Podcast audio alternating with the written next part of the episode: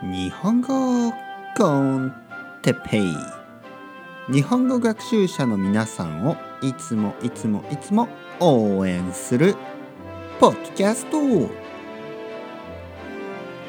日は時間をかけて学ぶということについて。はい皆さんこんばんは。日本語コンテッペイの時間ですね。えー、今東京は夜ですね。夜の8時にこのポッドキャストを撮っています、ね、レコーディングしています、えー、後ろで少しエアコンの音がしますね。少しもう東京は寒いですからエアコンを毎日つけています。夜ですね。えー、今日は時間をかけて学ぶということについて話したいと思います。皆さんはどのぐらい日本語を勉強してますか？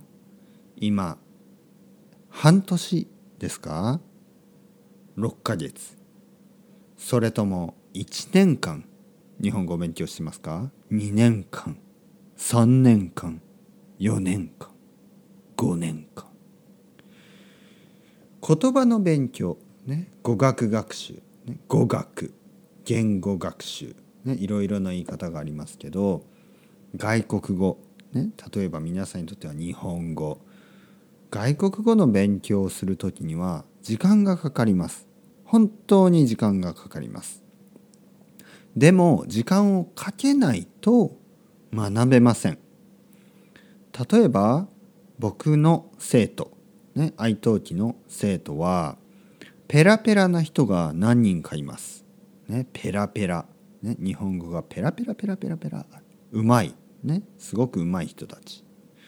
だけどその人たちはみんな3年以上5年以上かな？5年6年7年ねそれぐらい勉強している人がほとんどです。まあ中にはねすごく早い人がいます。でもやっぱり3年3年以上は勉強してますね。どんなに頭がいい人でも1年とかだと、まあ、ペラペラじゃないですね。結構上手い人もいますけどペラペラではないかな。えー、これは逆にですね逆に言えばあの反対のことを言えばねどんな人でも時間をかければ必ず日本語が上手くなるということですね。10年とか勉強してる人はやっぱり結構うまいですね日本語が。なので時間をかけてください。ね。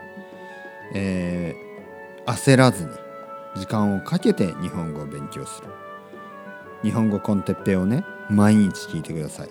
そうすれば2年後3年後には必ずね皆さん日本語は良くなります。まあ例えばねじゃあ5年も待てないよとか言う人がいるんですけど5年前ね僕の5年前も一瞬ですよ本当に5年間ってすぐです。